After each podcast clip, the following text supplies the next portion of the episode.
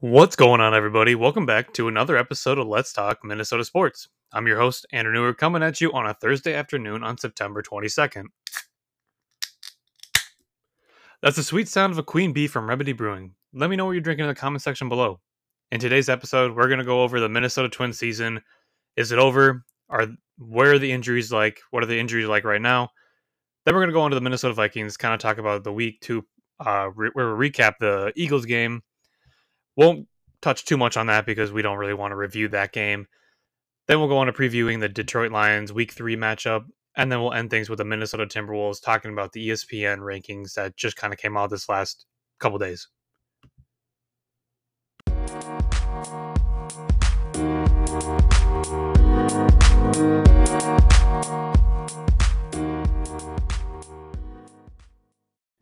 Today's episode is brought to you by Eric Molsather at Coldwell Banker Realty. The real estate economy right now is crazy, and it's the perfect time to sell your house.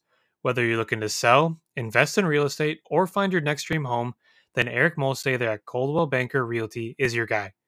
Eric is committed to bringing you an experience that goes beyond just buying or selling a home.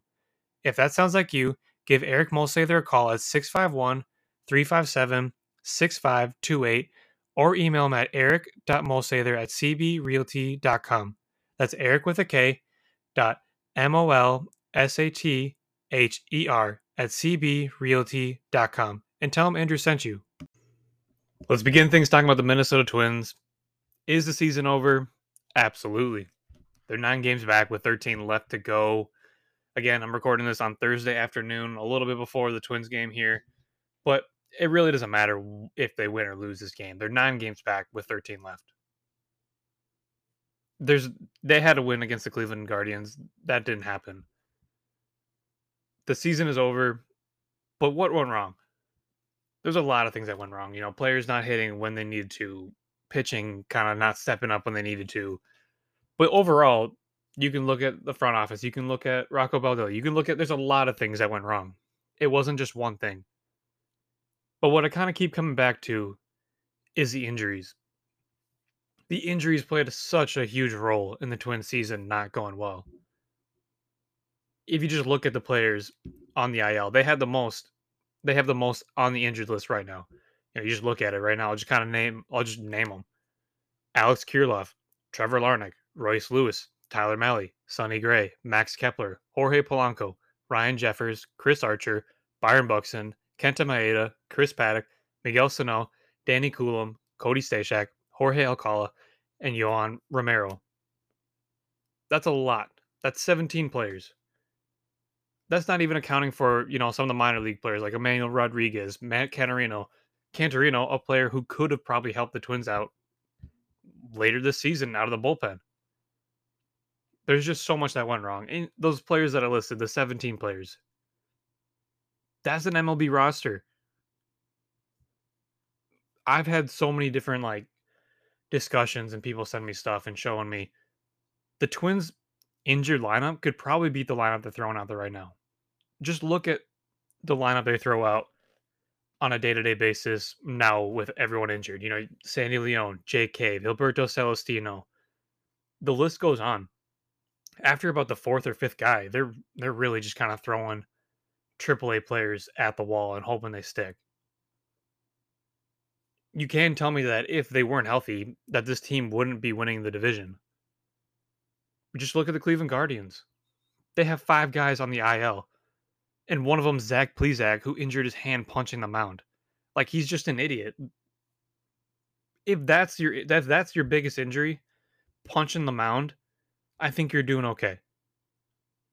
It's just so frustrating that you look at all those guys Byron Buxton, Jorge Polanco, Tyler Mahle, who they just traded for, Chris Archer, Ryan Jeffers, Royce Lewis, the list goes on.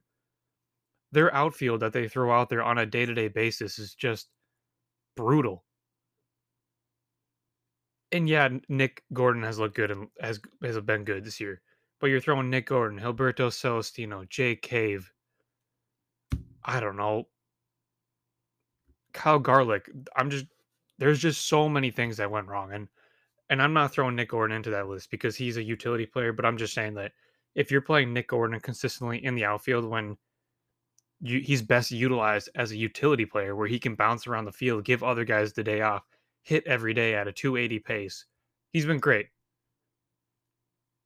But man, it's just hard not to think that this team wouldn't have won the division had they not stayed healthy. I don't know. I don't really have a whole lot to say about this on the Minnesota Twins on this podcast today because, well, I mean, what is there really to say? The season's over. It's not officially over, but I'm not going to go on here now and talk about, you know, like I'm not going to I'm not going to talk about the season yet because it's not officially over. But my future plans going on with this podcast talking about the Minnesota Twins. I'm going to go kind of review the season. I'll talk about different players, you know, where they went wrong, where they could improve. And then I'll kind of more go into the offseason talks of trades, you know, players they can sign, if they should tender some of these players, you know, talk about the coaching staff.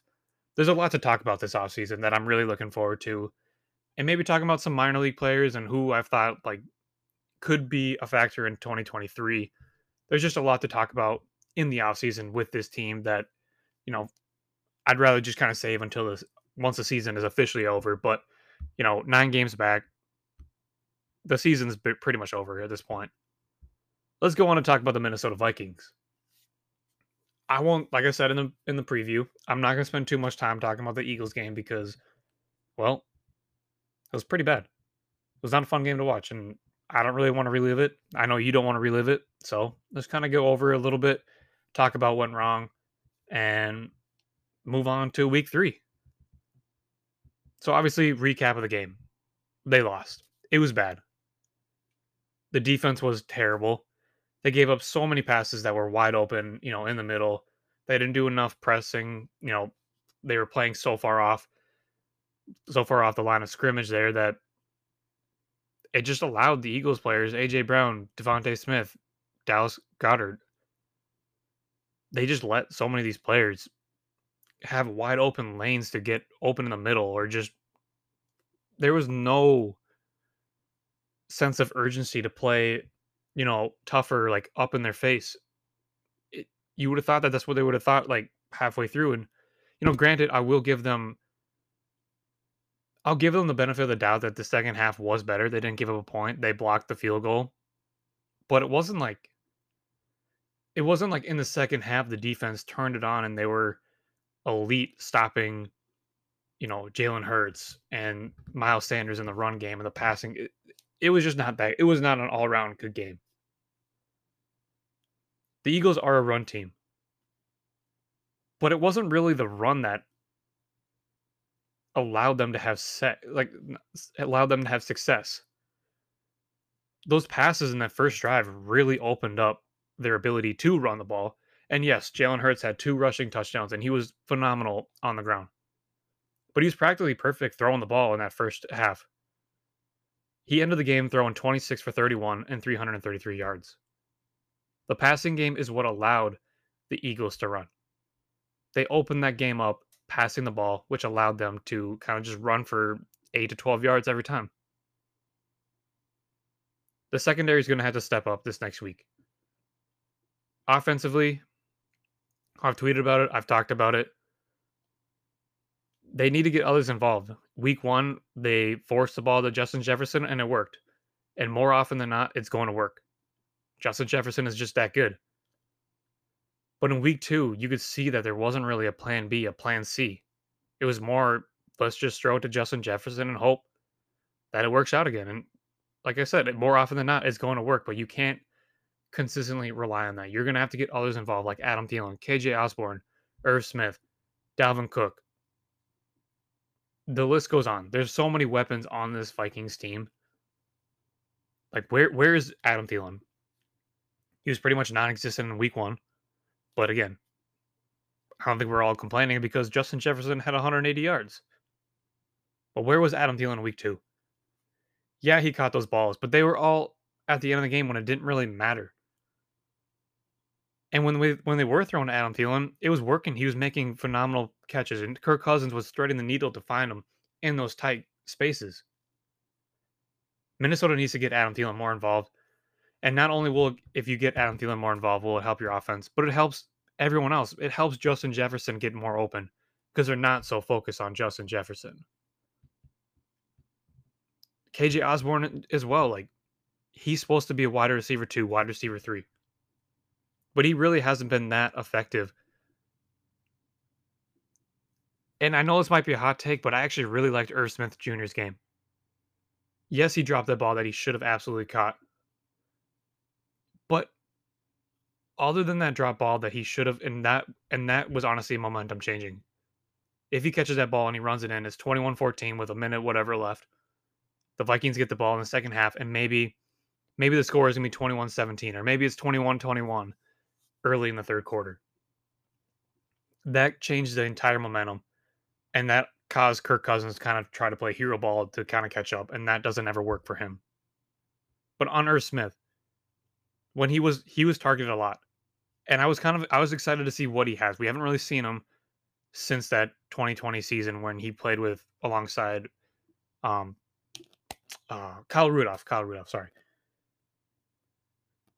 Irv Smith made people miss when he did catch the ball. He would catch it on the left side, kind of make that first guy first guy miss, and then he would get a nice first down.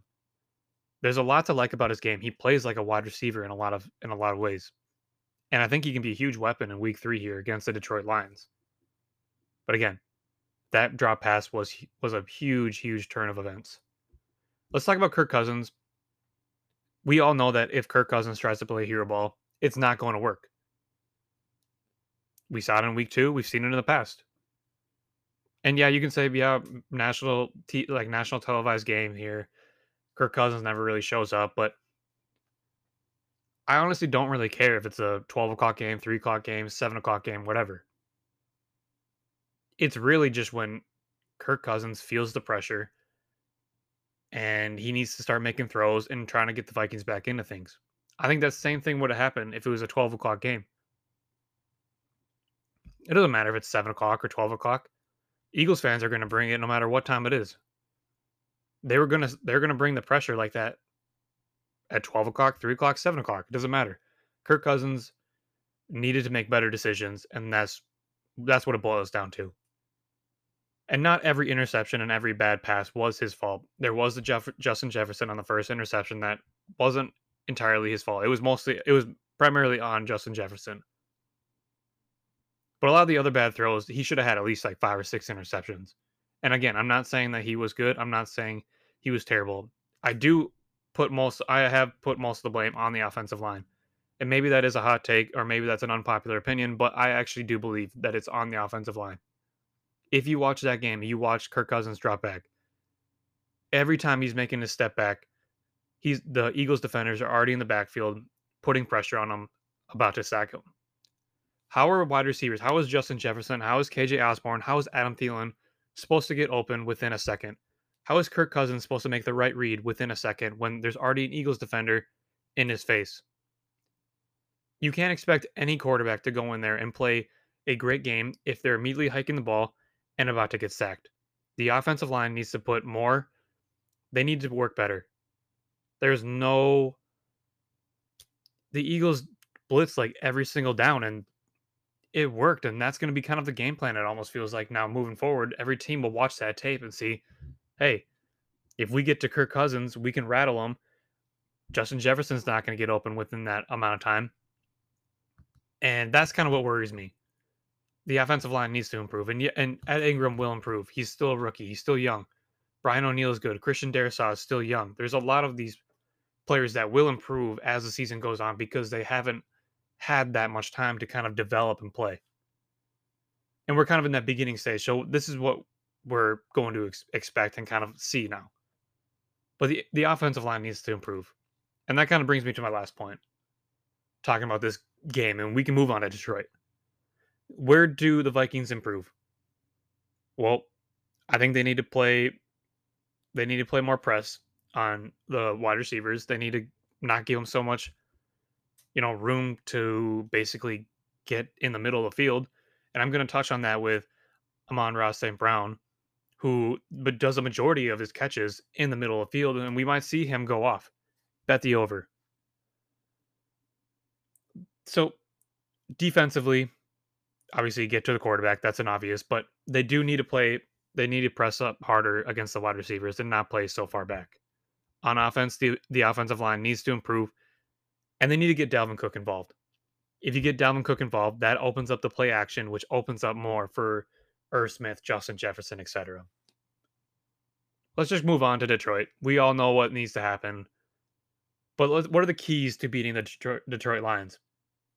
And let me let me start first by saying that this is not the same Detroit Lions that we're used to, you know, seeing in the past. That four win team or that three win team.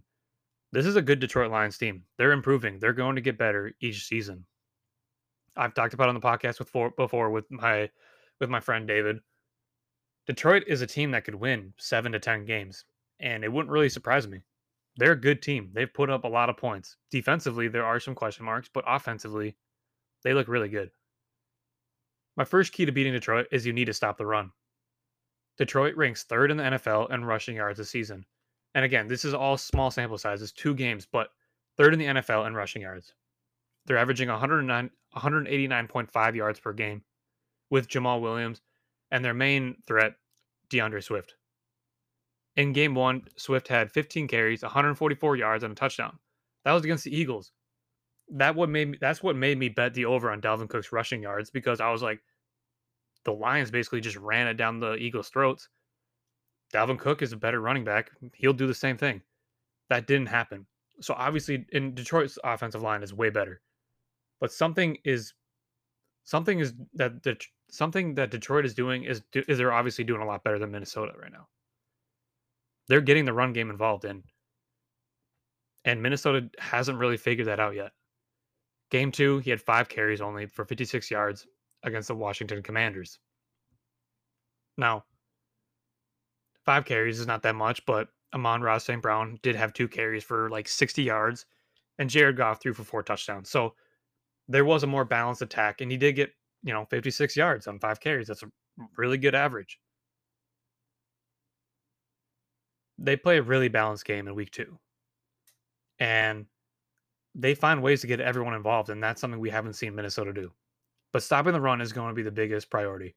Harrison Phillips needs to step up. There's there's a lot of people that need to step up in week three to stop the run. Let's talk about defensively for the Vikings. What they need to do though. Like obviously they, I just talked about they need to stop the run. But Detroit puts up a lot of points. Week 1 against the Eagles, they put up 35. Minnesota put up seven against the Eagles. In week two, they put up 36 on the Washington Commanders. And Jared Goff is playing really well. Week one against the Eagles, 215, two touchdowns, one interception. Week two, 256 yards, four touchdowns, no interceptions. He's talented. We've seen him do it with the Rams. He's obviously has his moments. He's not perfect. Not every quarterback is. Jared Goff is not the perfect quarterback. He's not an elite quarterback, but he is a decent quarterback. And I don't think we give him enough credit. Minnesota needs to get after him. We haven't really seen. We saw it in week one when they got after Aaron Rodgers and they made his life hell. They couldn't do that with Jalen Hurts. And that's something I talked about in my podcast last week. It's not easy to get after a mobile quarterback like Jalen Hurts who can run around the field. But Jared Goff is not a mobile quarterback, and they can attack him like they did with Aaron Rodgers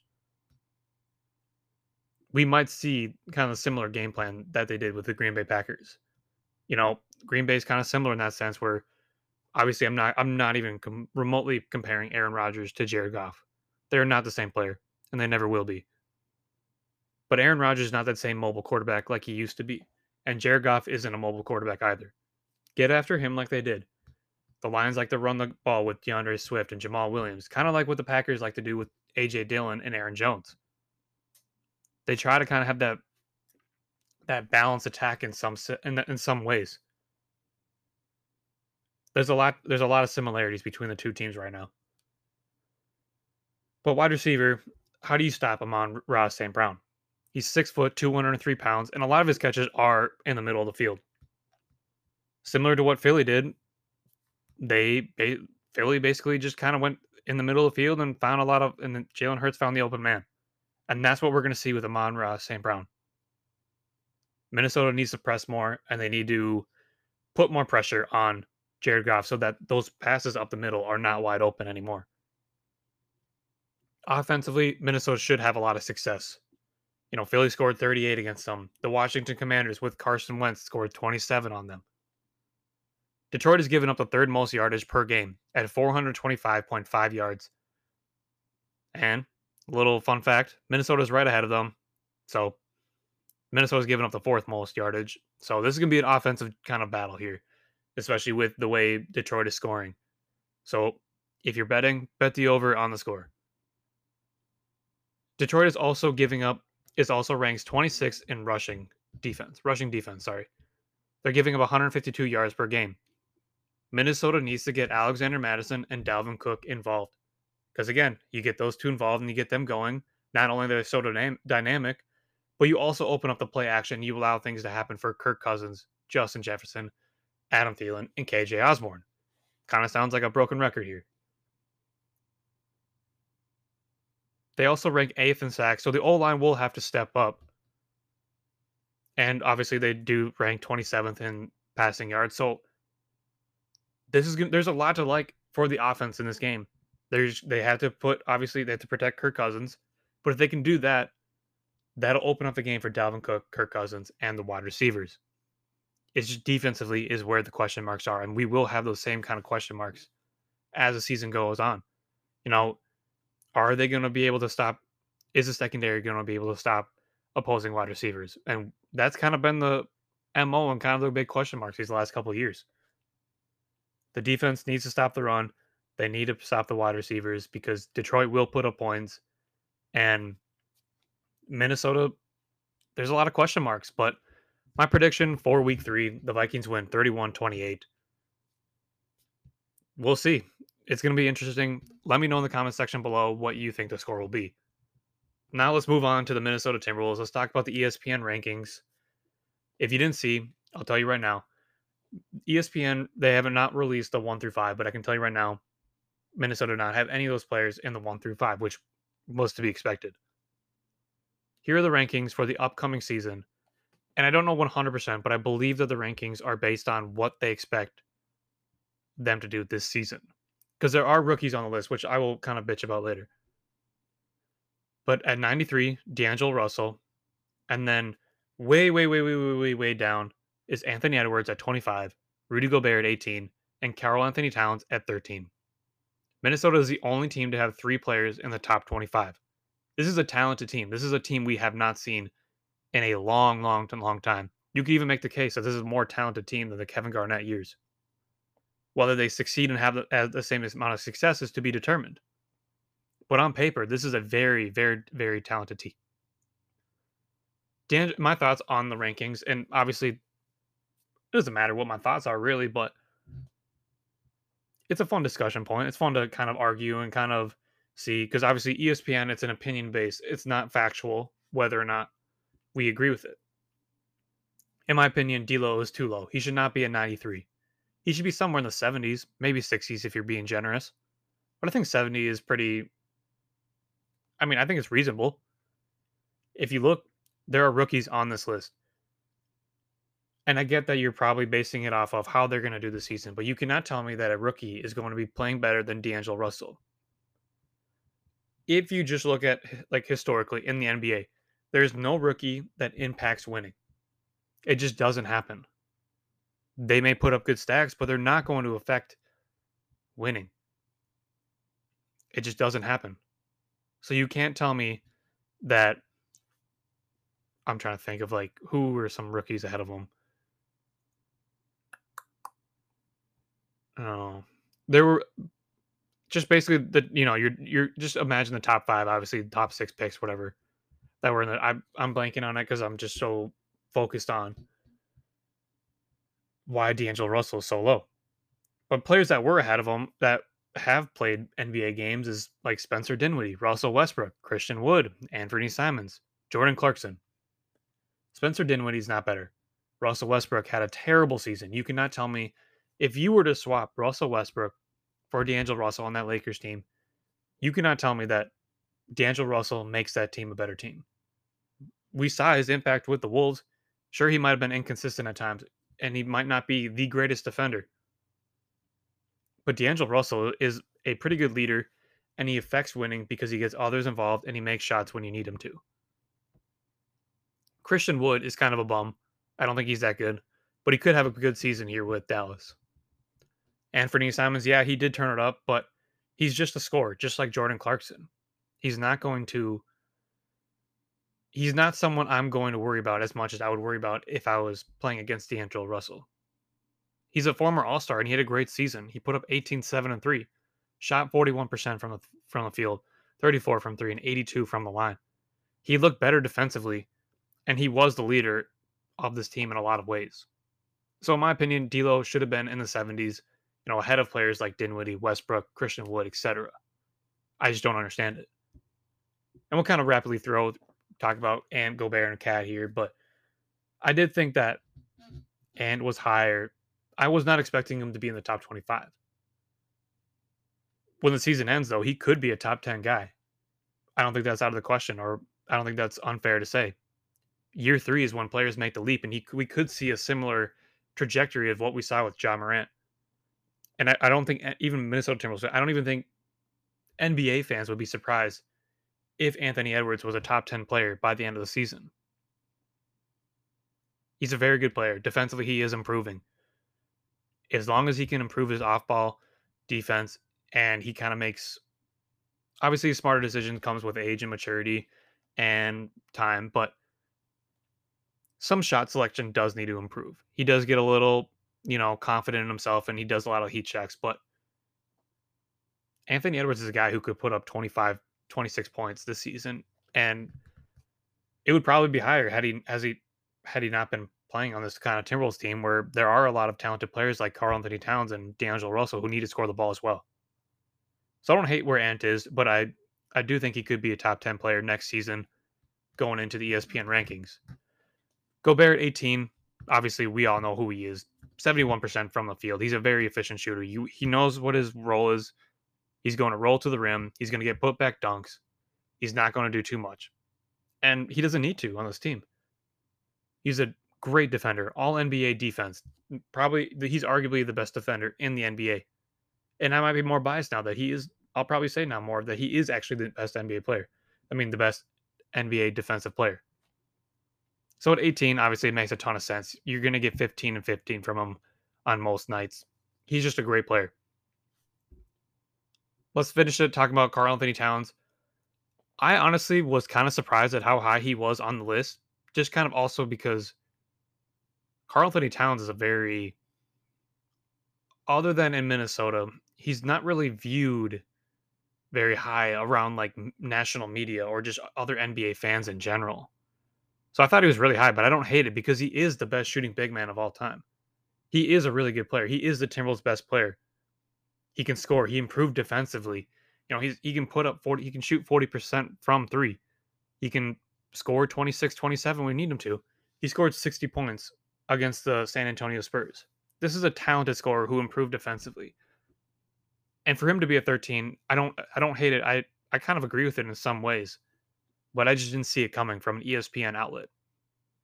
He was ahead of guys like Anthony Davis, Jimmy Butler, Trae Young, and two players that were ahead of Karl-Anthony Towns was Kawhi Leonard and James Harden. That's pretty impressive. If you were to tell me that Karl-Anthony Towns ranks 13th in the NBA next to Kawhi Leonard and James Harden, and if we're being completely honest, I don't really think James Harden should be that high. I think he is a little he's he's starting to decline at this point. But Karl-Anthony Towns did make all NBA last year. He's shown improvements. He's in a lot of way he is the best player on this team.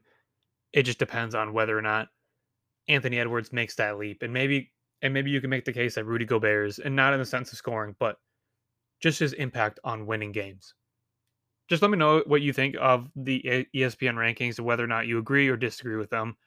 You can tweet at me at Let's Talk Wolves. And obviously, follow the show at Let's Talk Minnesota Sports. You can follow my other accounts at Let's Talk Twins, Let's Talk Wolves, Let's Talk Vikes, and Let's Talk Wild. But, anyways, that wraps up our 26th, maybe it's 27th. Doesn't matter. That wraps up our episode. Thank you all for listening. Cheers.